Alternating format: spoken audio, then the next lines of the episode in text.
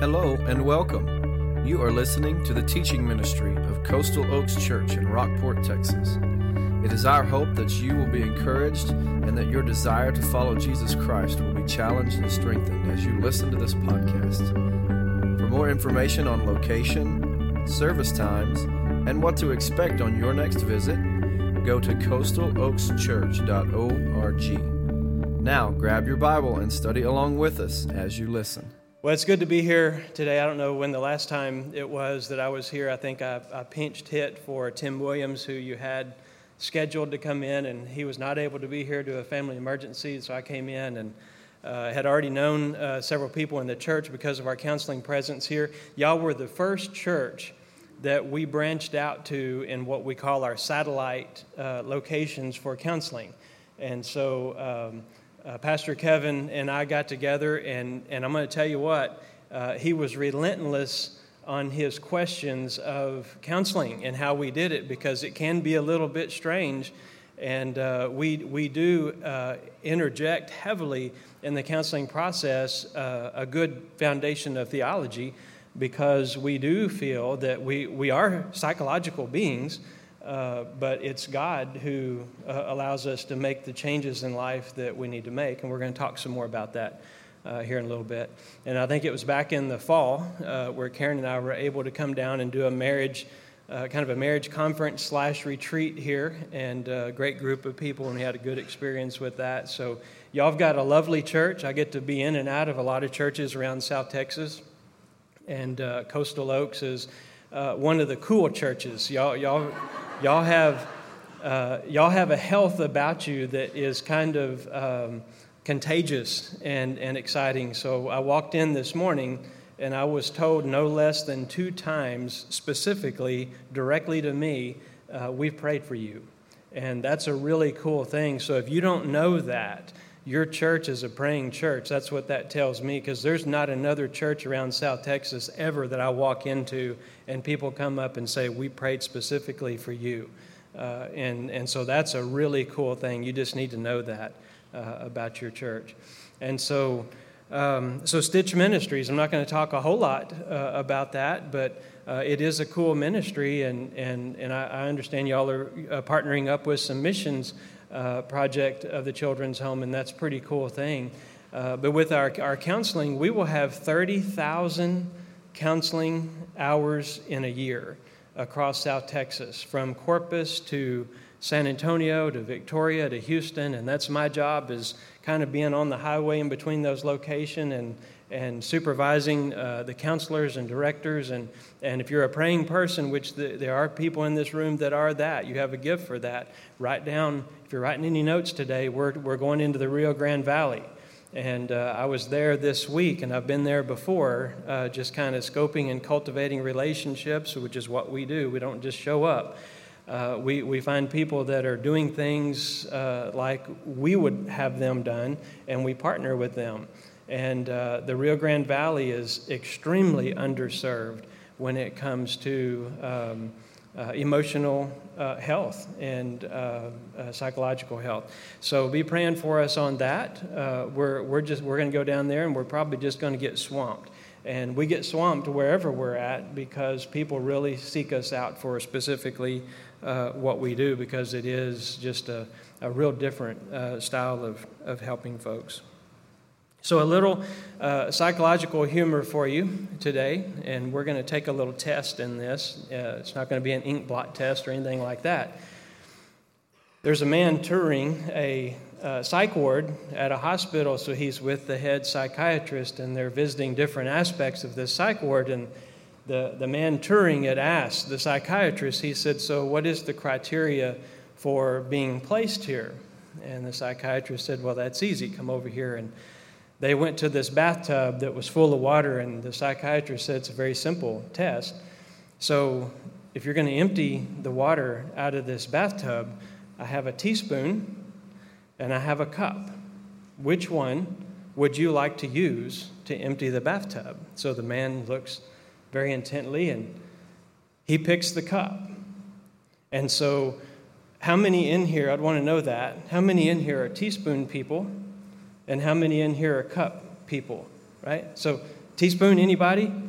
Uh, okay, a couple? A cup? You got a cup? All right. We're Baptists, we vote on everything, right? All right.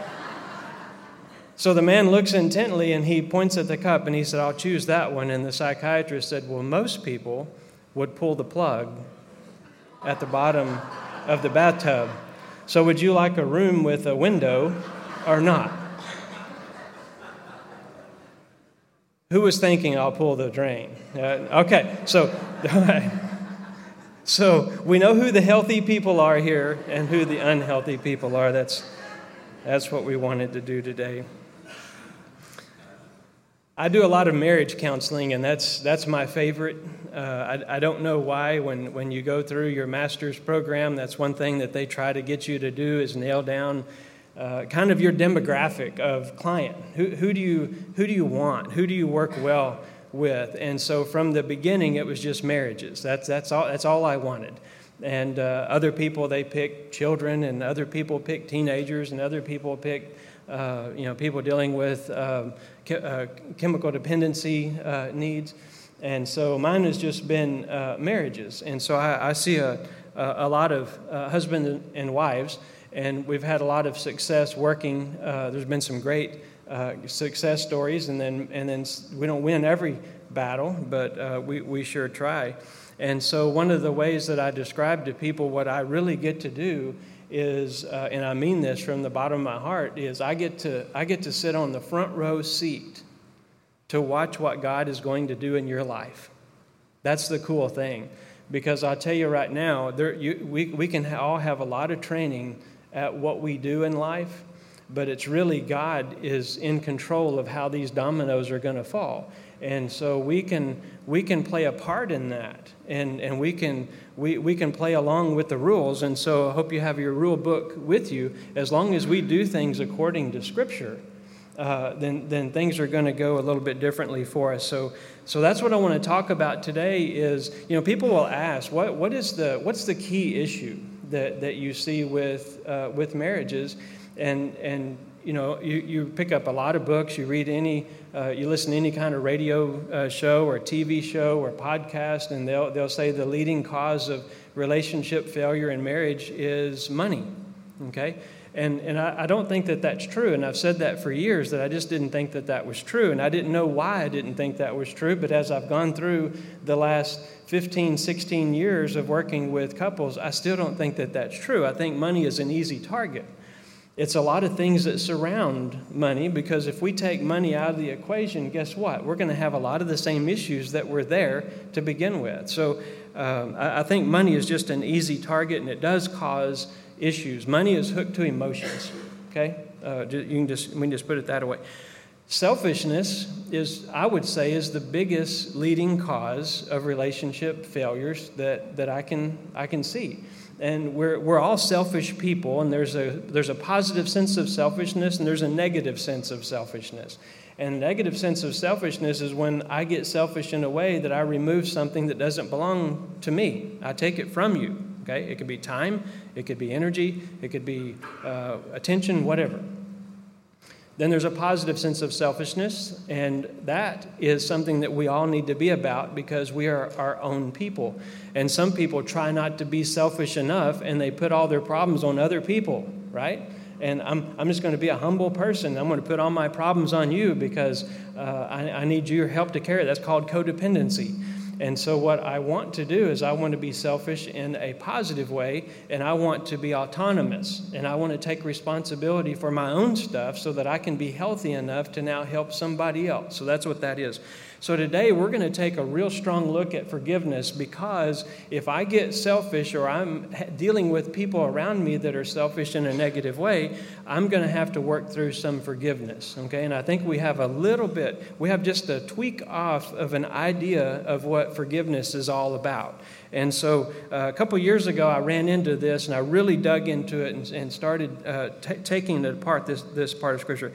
But forgiveness is, can be about uh, big things and it can be about small things. And we've all had, we've all had certain levels of trauma in our life. We've all, we've all lost somebody. We've all had life adjustment issues. We've all had our own, uh, uh, we can call them demons if you want to call them that, sometimes in, I think, a literal sense, and other times just because we don't know exactly what's happening, so we can just label it that. We all have our own issues from, from time to time. And I've learned that real quick from clients that come to my office. One of the first things I learned was these clients are just like me. That's kind of a humbling, you know, I thought I, thought I was going to see crazy people, right? But these clients are just like me. I guess maybe I'm crazy and just don't know it. These clients are people that sit in our worship services. These clients are people that teach our Sunday school classes. These clients are people that are pastors of our local churches. We all have issues, right? And so one man even taught me this, a great Christian man. I was seeing him for some other reasons. The guy was theologically sound. And he came in one day and literally was curled up on the couch. This is a full grown man with a family. You wouldn't be able to pick him out as any kind of a weird person in society. Came into my office and was curled up on my couch saying that he's hearing voices and they're telling him to do bad things. And I'm thinking, this is not the guy that I saw about a year and a half ago. Hadn't seen him in about six months. And now he's coming in like that. We worked on some issues, and to date, he's about three years past that episode, still has his job, still has his family, and he's a great guy. That tells me what he showed me is we're all just about this far away from time to time to really taking a little bit of a click to the left or the right. Okay? And so if you think you can get through life on your own accord, be very careful. We're all going to need grounding in Scripture, and that's why, that's why we have the Bible. It allows us to make things clear, and we need that firm foundation because left to our own devices, we're not going to do so well, right? And so, um, but forgiveness can be about big things, it can be about small things. We've all got big things, we've all got small things, but sometimes it's hard to it's hard to kind of go through this process of forgiveness because we wonder what's going to happen to the person that did the wrong to us. What's going to happen to our spouse if I forgive them? What's going to happen to my kids if I forgive them? What's going to happen to that um, cranky neighbor that I have if I forgive them? They're just going to what? Keep doing what they've been doing? Maybe and we're going to talk more about that. But forgiveness often uh, rests in our control mechanisms. That's what, that's what holds us in a pattern often of not forgiving as we're trying to really control the circumstances in, in a strange way. And it ends up defeating us. Some people end up just living a life that turns out to be pretty miserable. And there's a, uh, if you're writing notes, you can write down Erikson's eight stages of development if you're going to get nerdy about this and go to Google and really check to see what I'm saying. But Erikson had eight stages of development, and it's kind of interesting. The, the last stage in life, he takes every stage in life and he says, You have to process these stages. He's not a Christian. You have to take every stage in life, and if you have negative if the needle points to negative in every stage of life, when you get to the last stage in life, you're going to be pretty cranky, isolated, and alone, and people aren't going to like to be with you. Do you know somebody like that? He also says if you go through every stage in life and the needle points over to the positive, then you get in that last stage of life and you're going to be generous and you're going to be peaceful and you're going to have joy and people are going to want to be around you. Okay? So that tells me that's a secular theorist. But it tells me that there's some hints in that about how we need to go through life, and I need to continue to push things over into a positive direction, right? And we're going to talk some more about that. And if we do, then we live a little bit more of a peaceful life. And people want to be around us. We're going to find other people that, that have peace in their life. So if you'll turn your Bible to Luke chapter 6, this is where we're going to, we're going to spend our time today. Luke chapter 6, verse 37 and 38. Luke chapter 6, 37 and 38. It says this Do not judge, and you will not be judged. Do not condemn, and you will not be condemned.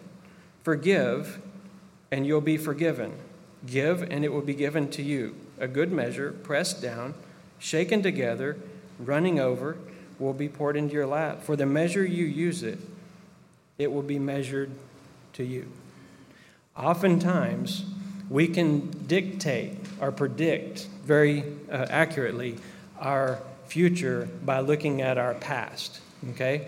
Now I'm all a proponent about how God can God can change things with us. And I've seen people that had miserable, awful past who came in contact with Christ, became a changed person, and their future was hugely different than their past. That can happen. We've seen that. We, hopefully, we've all seen that.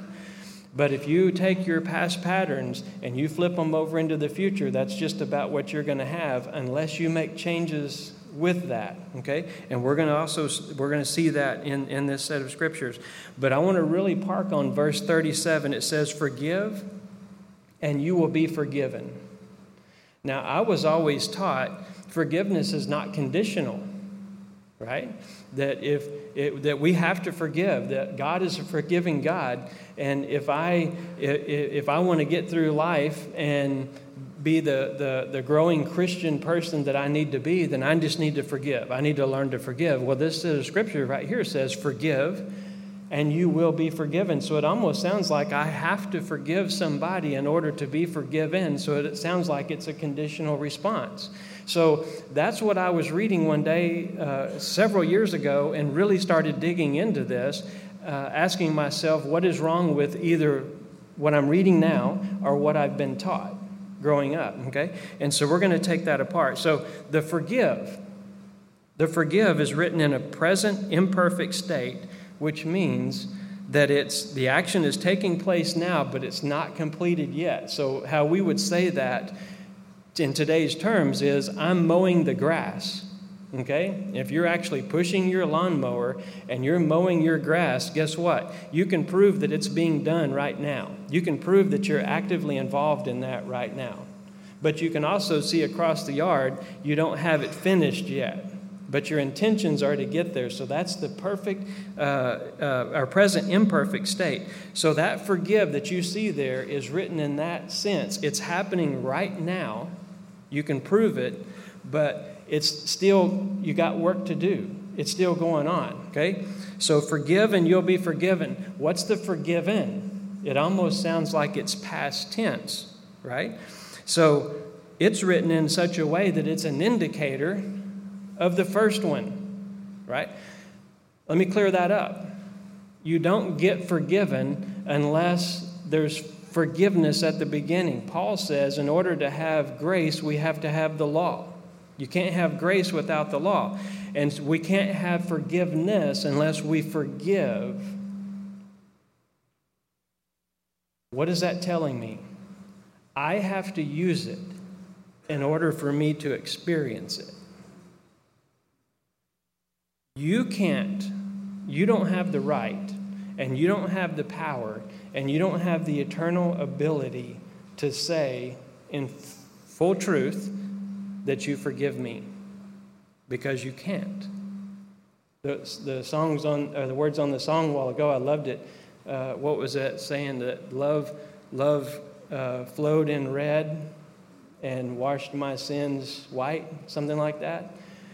God is the only one that has the right and the power and the eternal truth to forgive me, unhook me from any kind of misbehavior or sinful nature that I have.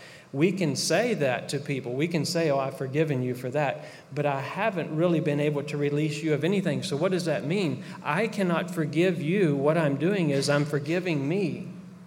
Forgiving me for what you did. That's confusing, right? Sure, it is, in the way that we're taught. But I need to forgive me of what you did. And forgive me means I'm untying myself from that situation. I'm untying myself from the bondage that, that whatever your behavior tried to put me in. I can't control you. And, and I make a living off of that. People trying to control people, right? We all try to do it. And so, even in forgiveness, we, we sometimes say, I'm just not going to forgive that person. Guess what we've done? We've locked ourselves up in bondage until we decide to let that go. And what does it mean to let that go? Does it mean the person just gets to go free and do what they're going to do? Maybe. But really, what it means is I'm unhooking myself from that experience and I'm choosing to go through life without that anchor of trauma or that anchor of horrible experience in my life. Forgive and you will be forgiven. Does that sound different now? If you forgive, you will be loosed. If you forgive, you will get to go free. If you don't forgive, you get stuck.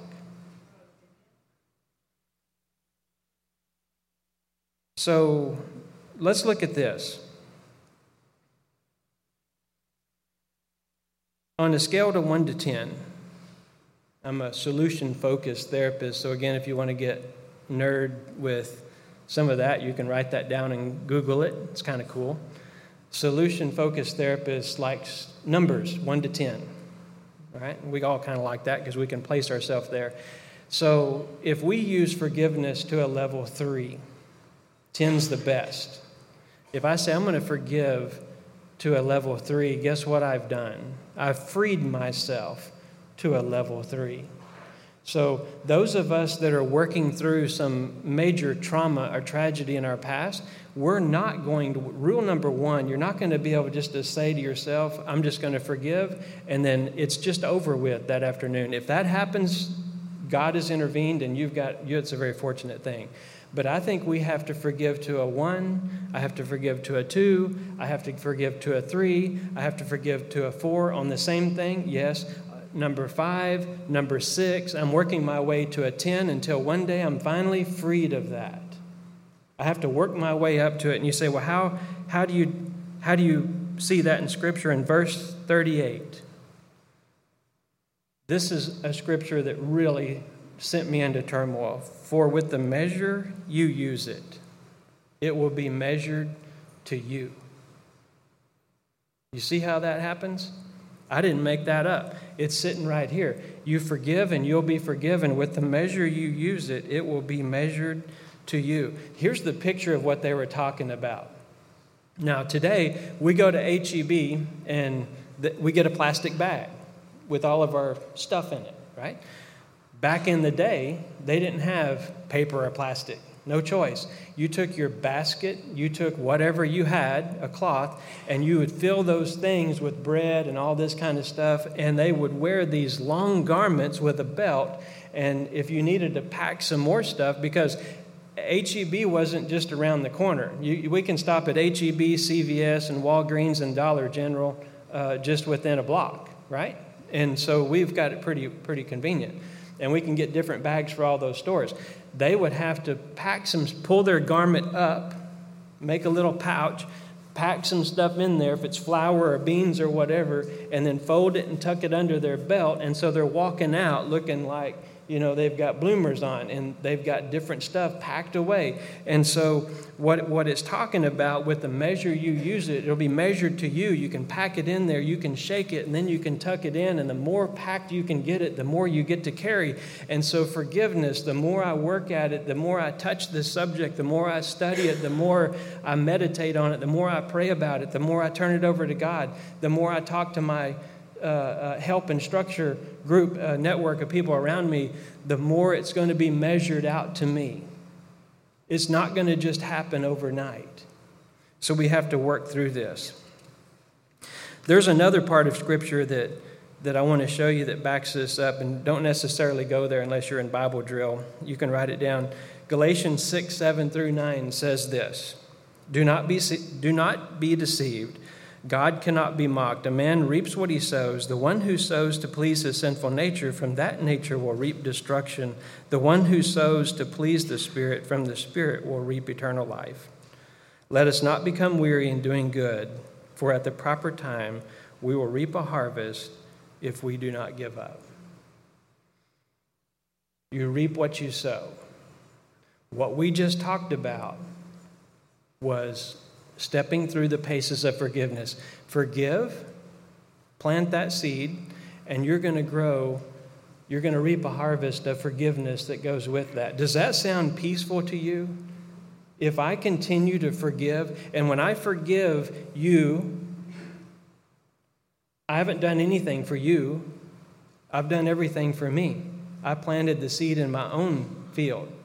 And then I get to cultivate that and I get to harvest that forgiveness. And so there is, this is a law, okay? There, there's stuff in Scripture that are concepts This is just kind of this is the way how God has built it. This is a law that if you plant something, you're going to grow that something back. That's the way that works. So let's go back to Erikson's eight stages of development. The secular theorist.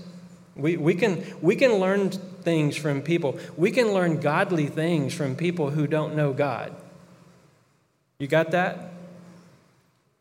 If you disagree with me, then talk to a pilot in an airplane at 30,000 feet who's not a Christian, and let's let the plane go down, and you're going to learn all kinds of stuff about God from that person, right? Potentially, hopefully. Your mechanic can teach you some great things about this world. Not a Christian. So if I reap what I sow, I need to plant forgiveness and I need to reap that harvest of forgiveness wherever I go in life. So, this secular theorist says anytime in life you go through a stage, if you point over to the positive, more constructive things in your life and you let those negative, traumatic, ugly, heavy, worthless things go, then when you get later in life, you'll reap a life of generativity, not despair. That sounds biblical to me without the guy even knowing it. And so, whatever stage in life you're in, whatever thing that you're dealing with, that would be my prayer for you is to push those things over into a positive in, into a positive side of your life. How do you do that? You claim this, the truths of Scripture. You claim the power of God in your life. Have you ever felt just completely powerless, utterly powerless, that, that this stuff is happening to you and you have no power? if you go to God and tap into His power and learn how to do that, then you're going to see pretty clear how to push this stuff over into a positive direction. Now, I'm not talking about denial, okay? And I'm not talking about over optimism. I'm talking about gleaning the, the, the gold nuggets out of every event that happens in our life because they're there. If you look at people that have been through some horrible things, those are generally some pretty wealthy people.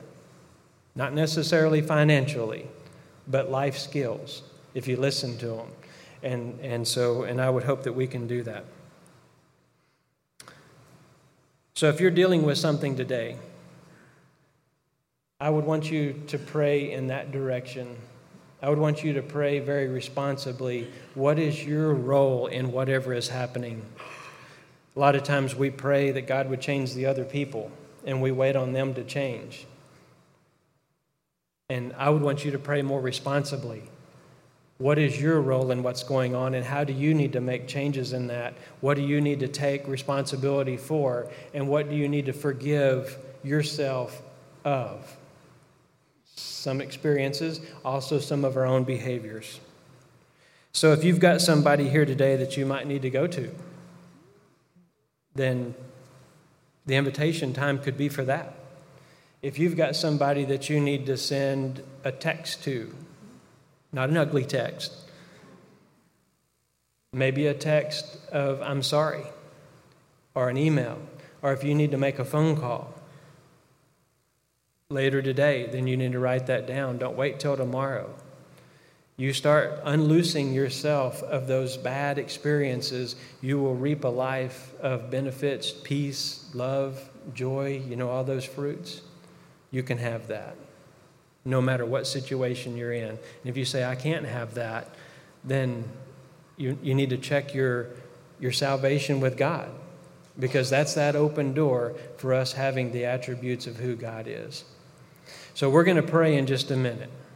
And if you need to make movement here, that's fine. I'll be down here at the front and available. There'll be some others down here. And if not, then pray for those that are around you. All of us are dealing with stuff. We all have experiences, and somebody around you needs prayer and support.